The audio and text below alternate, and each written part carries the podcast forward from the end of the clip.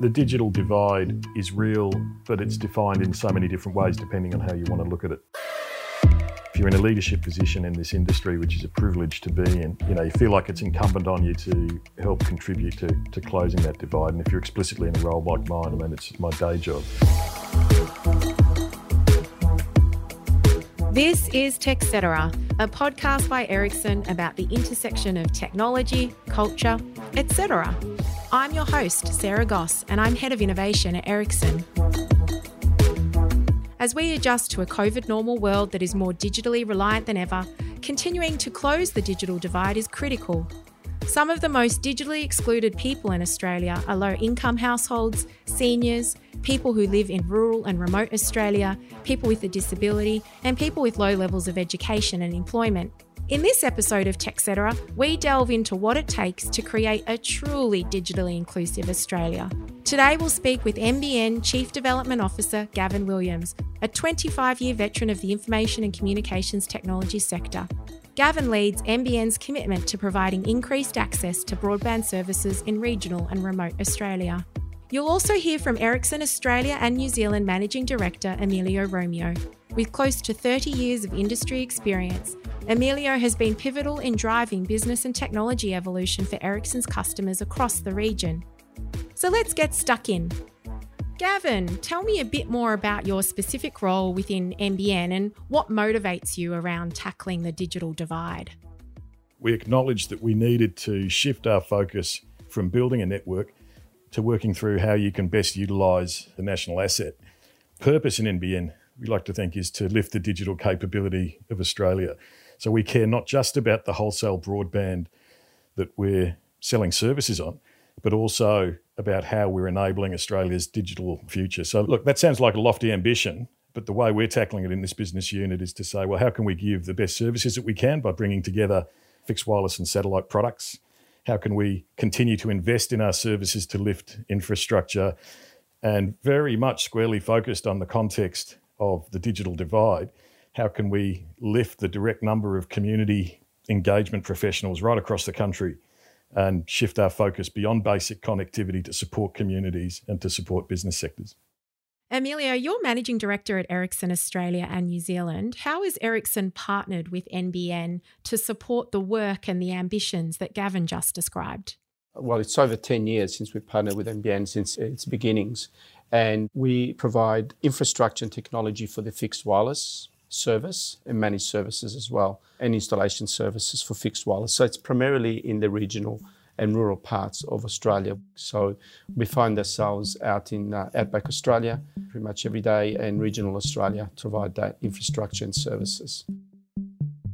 I want to pick up on the regional parts of Australia and how NBN in partnership with Ericsson is providing that connectivity. But before we do, Gavin, what do we mean when we refer to the digital divide?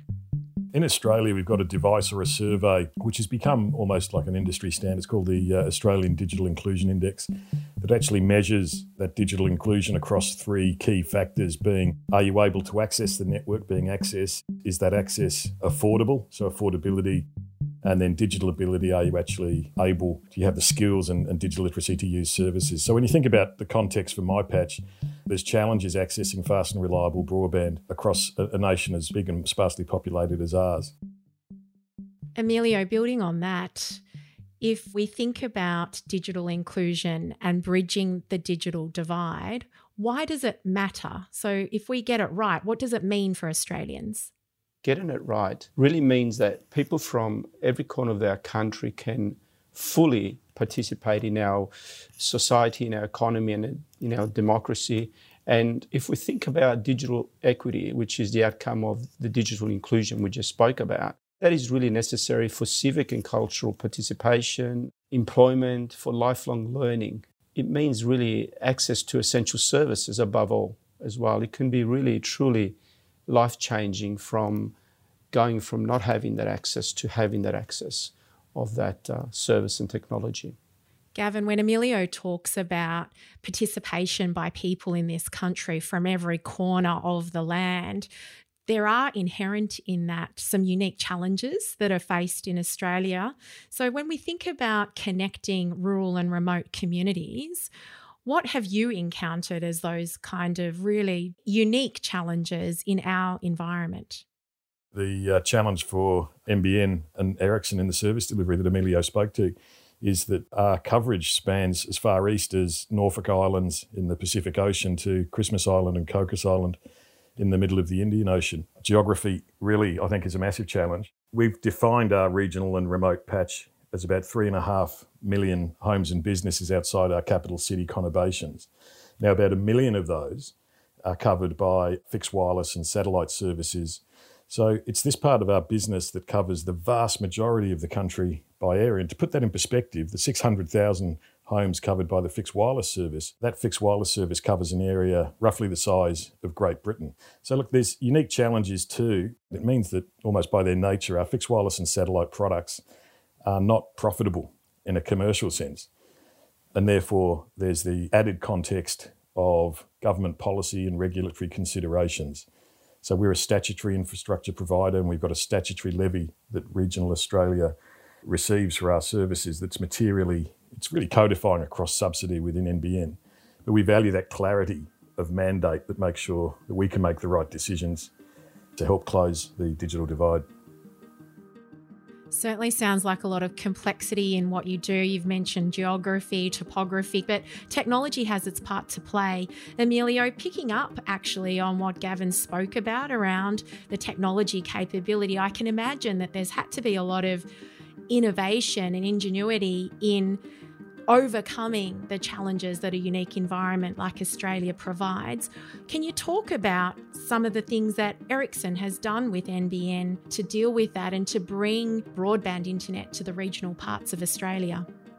Sometimes we have technicians and installers driving 9 hours one way just to get to a site. So what we've got to cater for is just sending a technician, let's say, from Romania to Portugal to do an install or do a fix to make sure that Australians remain connected. And that drives us to explore and research and develop some technologies that are really driven by Australia in conjunction with NBN. And one of the ones we did drive recently was the extended range millimetre wave. So it's taking the latest and greatest technology, such as millimetre wave, and extending that to 3 or 4 times its reach that the world standards would have it.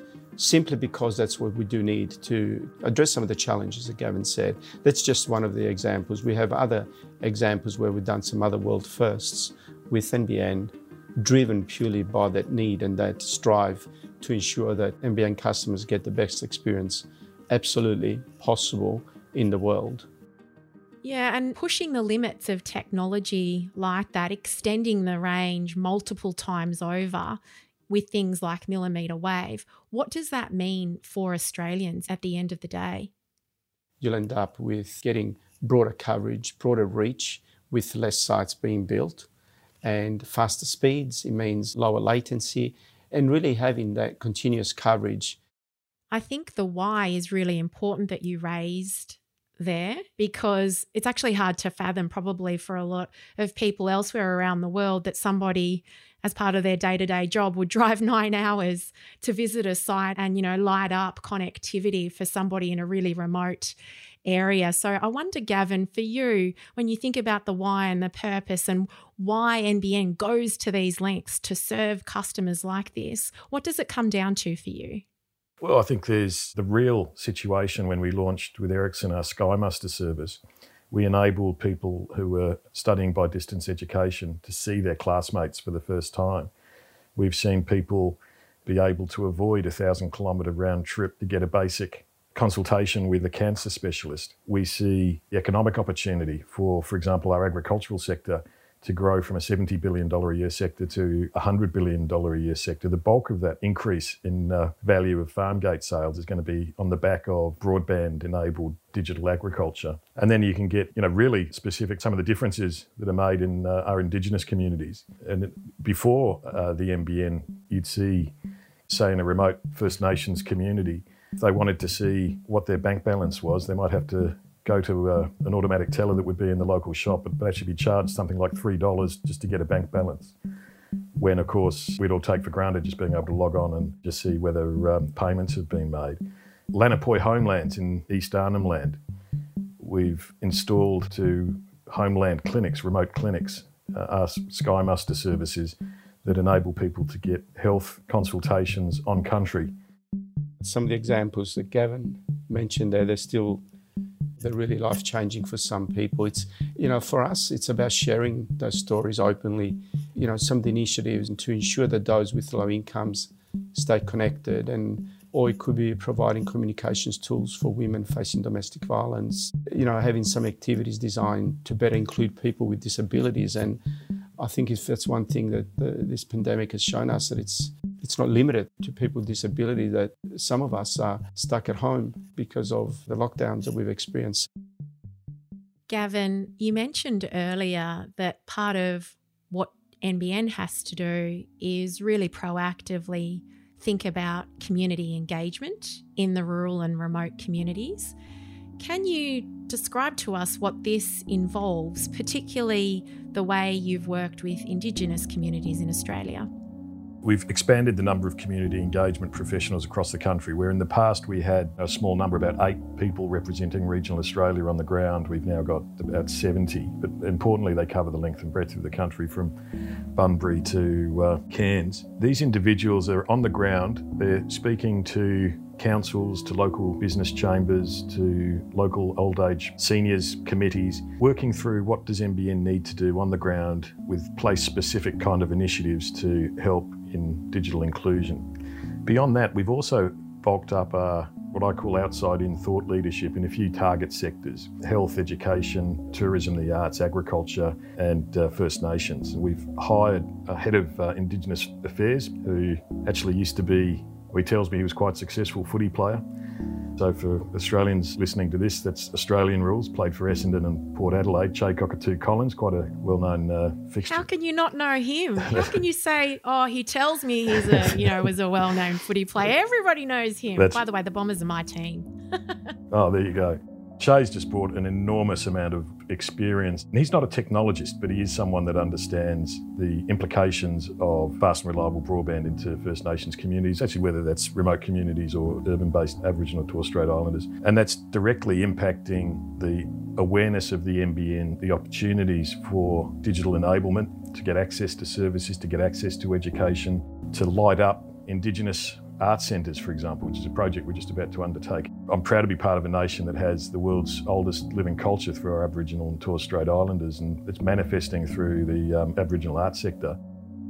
With the work of Chay Cockatoo-Collins as the Head of Indigenous Affairs at NBN, that had to stem from somewhere internally within NBN to invest and to structure an organisation, and then to bring in a person with that connection to those communities that you're seeking to engage. And I'm aware that NBN has a Reconciliation Action Plan, or RAP. Could you tell us about where that started and where it's evolved to? The initial focus of our Reconciliation Action Plan really was to get us on an internal reconciliation journey, and that includes an amount of cultural awareness and embedding practices like acknowledgement of country and those kinds of things. You know, it sounds pretty basic now, but if you go back in time, you know, there was certainly a need to focus on some of those culturally significant things. And we also, as an organisation, wanted to look at our footprint, both direct and indirect, to make sure that we were recruiting First Nations folk and looking at our spend with companies led by First Nations owners and leaders. And our focus now is really building on that to get Indigenous communities connected, to get First Nations individuals connected safely. You've both talked about the impact of the pandemic. Emilio, it's fair to say in society the fault lines were already there pre-pandemic when it comes to some parts of our society more disadvantaged, not as digitally included. But what does that mean now, the lessons learned from our COVID experience as a leader of a big organisation, with the potential to impact the lives of all Australians? What's incumbent and what's front of mind for you as a leader of an organisation to think about the things we must take forward to ensure we don't leave people behind and those fault lines don't get wider in the community? As Gavin mentioned, the Australian Digital Index, I think we need to continue to drive to ensure affordability, to ensure access. We also need to drive it from an environmental and sustainability point of view. as well. But if we stop for a minute and look at the great digital assets and technologies that we have in this country, we can really, really leverage that and drive that. If I look at sustainability, for example, and looking at the environment, studies have shown that by 2030, digital technologies can reduce greenhouse gas emissions across industries by 15%. What we do need to think about when we think about digital inclusion, it's not just for individuals, as you mentioned, Sarah, and communities, but also for organisations and enterprises, because this includes not just big organisations like ours, but also the huge numbers of Australian small and medium businesses that we have. So we can't forget those as well. And if I look at NBN CEO Stephen Rue, what he said, he actually just recently, he mentioned that businesses with fewer than 20 employees employ 46% of the Australian workforce and contribute a third, in fact, 35% of the Australian gross domestic product. And he spoke how the nation's small businesses are now accelerating the digitisation of the economy, which is great to see. There's more work to be done. I think some of the activities that NBN, with support from the likes of ourselves, are doing will really hold us in good stead going forward for communities, individuals and businesses, and also the country as a whole. Gavin, what's your perspective on how COVID-19 has changed things? What's important moving forward from your perspective? Service providers across the board, across the economy, have responded to COVID by shifting things from face-to-face or offline to online. And it's, some sectors like the health sector would say that it short-circuited a decade of structural reform as we shifted to telehealth as one example. So there's no doubt in my mind that that acceleration will have an enduring impact. And I'm starting to see actually that it's almost like we've transitioned from a spot where we're taking offline service delivery and trying to make it online to innately building kind of online services and actually struggling now to say, well, for people that aren't digitally included, what do we do about that? And, a recent case study in my family is my parents-in-law trying to get a COVID vaccine certificate without a smartphone or an online MyGov account. It is very difficult. So when you're confronting the fact that so many services now are innately online, that many businesses, as Emilio said, are accelerating their digital transformation, it's almost a stronger imperative to make sure nobody's left behind, because that service provision safety net is in danger of evaporating almost. Gavin, I have to ask you, did you become the help desk for your parents-in-law when they were trying to navigate getting their proof of their vaccine and their MyGov certificate? Let's just say it required a call to the local federal member. Very good. Very good. But I mean, on a serious note, you were talking up front earlier about the notion of digital ability. So it's one thing to provide the fast, internet, the high-speed broadband to these people, but that doesn't necessarily mean that they're away and ready to go. So can you describe some of the things that NBN is doing, particularly in the area of education and lifting the ability of some of the more disadvantaged or marginalised groups in utilising tech and being able to benefit from it? There's stuff that we've done over quite a long period, for example, with our community ambassadors going into pensioner groups armed with iPads and smartphones and demonstrating how you can, not to be scared of these devices, but just jump on. In the last 18 months, we've launched actually a bricks and mortar centre in Batemans Bay.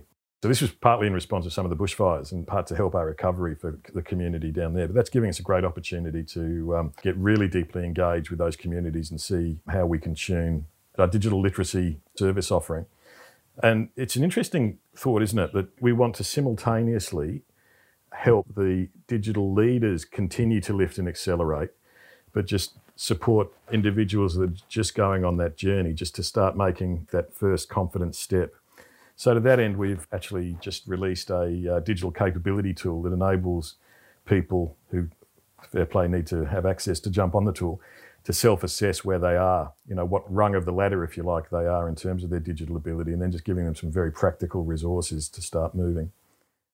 Emilio, for us here, we live and breathe this every day. We take for granted the digital ability that we have. Is there a time that sort of sticks in your mind where it was a little bit of an aha moment for you, where you saw somebody who doesn't have the literacy with technology that we take for granted, and you realise that and say, oh, like, this is some of the basics that we still have to support people around. My mum, even more so, similar to Gavin's experience, the vaccination certification, the MyGov, what have now become basic services and essential services that we need. It's pretty hard. It's pretty hard for them not being able to even download the certificate and, you know, having to walk around with a paper copy that takes weeks for them to get. And other things like during the lockdown, the inability to go to a bank branch. You know, my mum still loves to go to the bank with a little bank book, you know, so transferring her to a card when COVID hit so she can do online shopping and the ability to do online banking is still, when you sit with them, it can be a horrifying experience. Just, you know, they feel like they're giving up control because they're no longer feeling and touching. The bank book is an example, right? All of a sudden, it's all digital. So anything that we can do there, and what NBN is doing and what Gavin just mentioned is absolutely welcome. Is there anything that surprised you, Emilio, as we've lived through the last almost 2 years? And Gavin talked about the acceleration and the step change and how we've condensed progress in sectors like health and elsewhere. Is there anything through this where you think to yourself, wow, like, I just never would have thought that, or that's really surprised me? I think the speed of take-up. I think we've all become mobile applications experts, right? Everybody from pretty much infants to 100-year-olds, they all know about applications. And if I think back in over 20 years ago when I was heading up a group called Wireless Applications, where IT and telecoms was converging and trying to market wireless and mobile e-commerce in 1999. In our organisations, we're full of engineers. We do have a lot of technologists, but a lot of the challenges we're trying to overcome, problems we're trying to solve, and the needs we're trying to meet of the people we've talked about today are people who are not technologists necessarily, or even engineers. So how does the value of being somebody who understands tech but is not a technologist play in terms of the teams at Ericsson that need to be brought together to do what we do? I come back, and I've had this discussion yesterday with some of our dear technologists who were doing a sales pitch to me, and I said to them, the old start with, what problem are we trying to resolve? What's the solution or feature to resolve that? And as an engineering company, we tend to stop there. So we've got a problem and here's a solution. And then I push them to look at the next thing, which is the benefit. So problem, feature, benefit. And we do a lot of feature marketing rather than benefit marketing, because the benefit is really, what do you get out of that technology? So if we just stop at that, we won't necessarily apply to the best benefit. And that's why diversity is so critical in different backgrounds and gender and so on, because you need to look at things from different angles and different views as opposed to just as a technologist. And that's why coming back to why are we doing what we're doing and why do we have this technology and what's the driver behind the technology and what's the benefit, not just what problem are we resolving and how, what is the benefit of it? So for us, it's absolutely critical. And in fact, emotional quotient plays a big part in the talent that we have to bring on board. It's not just great engineers, which of course we need those as well, who in addition to that will also have that EQ, a high EQ as well, and might not be technical. Gavin, if you think about what Emilio is saying around the application of technology for benefits rather than just technology's sake, and drawing on diverse talent to tackle problems and challenges and even opportunities for that matter ahead of us.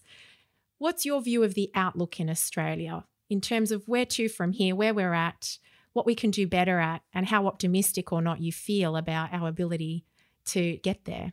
It's been a long time since I've been a hands-on engineer, but in my CV, my resume at the time, I'd say I like to apply technology for customer benefit. And I think, it's a shout out to any engineers listening. I think that it riles me when people talk about creativity and then there's engineers. But for me, the best engineers are creative and they're empathetic and they're reaching into customer need, as you've said.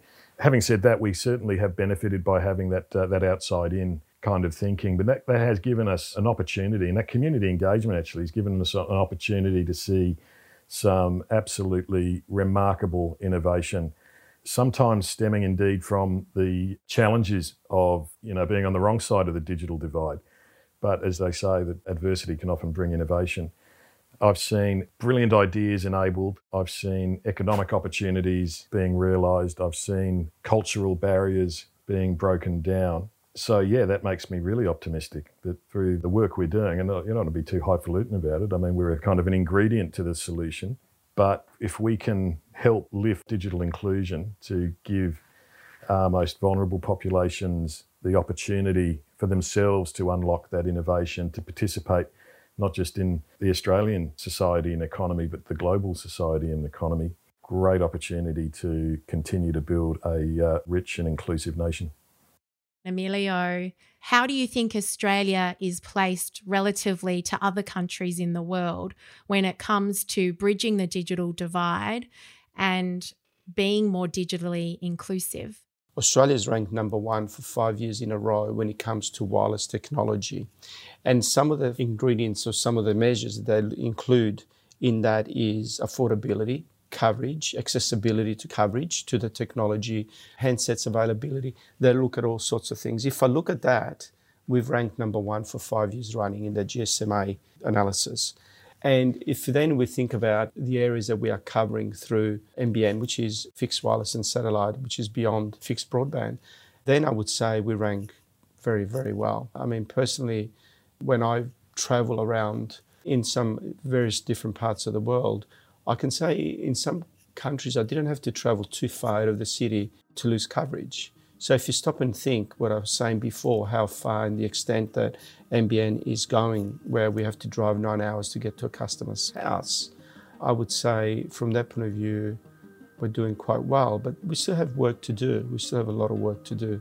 I think we probably will never be happy to where we reach, and we should continue to evolve, because as technology becomes available, we're going to continue to do it better. And as people use it more, they're going to want faster and bigger and better and so on. So I don't think we'll ever stop. A final comment from you, Gavin. Any final thoughts and reflections on this idea of bridging the digital divide? The digital divide is real, but it's defined in so many different ways depending on how you want to look at it. If you're in a leadership position in this industry, which is a privilege to be in, I feel like it's incumbent on you to help contribute to closing that divide. And if you're explicitly in a role like mine, I mean, it's my day job. We have a great opportunity, a great baseline with the NBN and other initiatives. I think Ericsson can be very proud of its contribution for building out coverage for our least digitally included citizens. So always staring into the challenge, being adaptable in the way that we provide services and adapt our technologies, and responding to innovations in certain sectors to make sure we can enable those in other sectors. But it's a rewarding journey to be on. Is there anything, Emilio, that you would like to say in closing? One reflection I have is that, and that is the thought that communications is not just a basic human need, but a basic human right that everyone should have access to.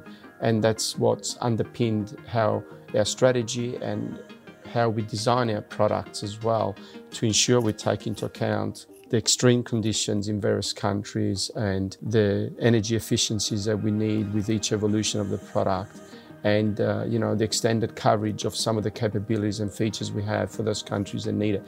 So it's really far-reaching, and that's been a fundamental thought which is extremely well aligned to the NBN vision to provide that telecommunications technology to every Australian, regardless of where they're at and regardless of background and regardless of their ability to learn and interpret the technology.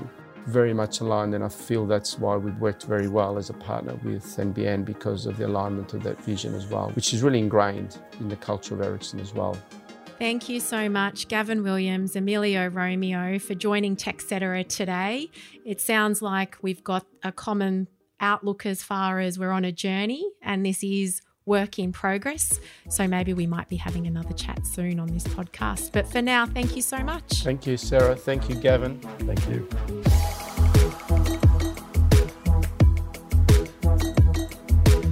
You've been listening to TechCetera, a podcast about the intersection of technology, culture, etc.